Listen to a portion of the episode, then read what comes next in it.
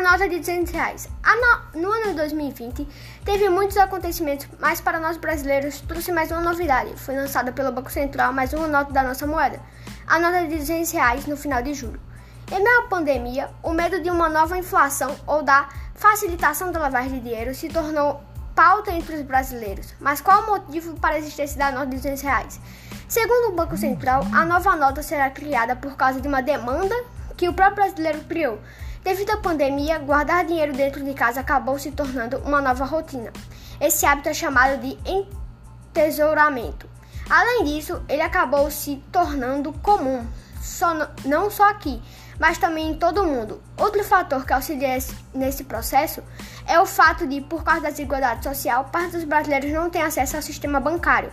Logo, eles sobrevivem usando dinheiro em espécie. Outro motivo que auxiliou na criação da nova nota, segundo o governo, foi o auxílio emergencial da Caixa. Isso fez com que a emissão de dinheiro em espécie se tornasse maior.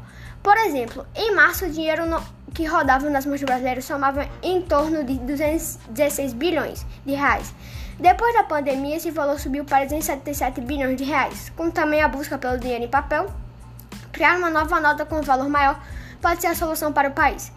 Nem bem entrou em circulação a nova nota de 200 reais, já enfrentava resistência e com razão. A nova cédula tem o mesmo tamanho da nota de 20 reais, o que pode prejudicar o reconhecimento pelo tato por parte dos deficientes visuais.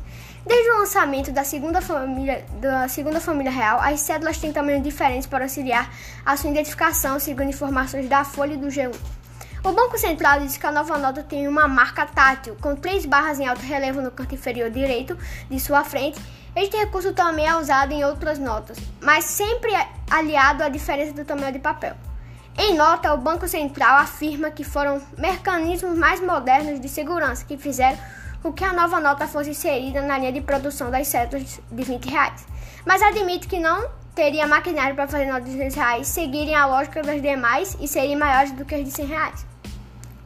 Para o Alberto Pereira, presidente da Organização Nacional de Cegos do Brasil, abandonar os sinais sensoriais é um retrocesso. Isso reduz muito a autonomia. Desculpe a lei brasileira de inclusão. Se não tem equipamento para fazer maior que a de 100 reais, não deveria ter o efeito do tamanho da de 20, afirma. O valor equivalente a 90 bilhões de reais, mas diferentemente do que pensamos, do que teme a inflação, esse dinheiro não será extra, na verdade irá substituir notas que estão em circulação. Ou seja, ao invés de ter 10 notas de 20 reais, a pessoa terá apenas uma nota de 200.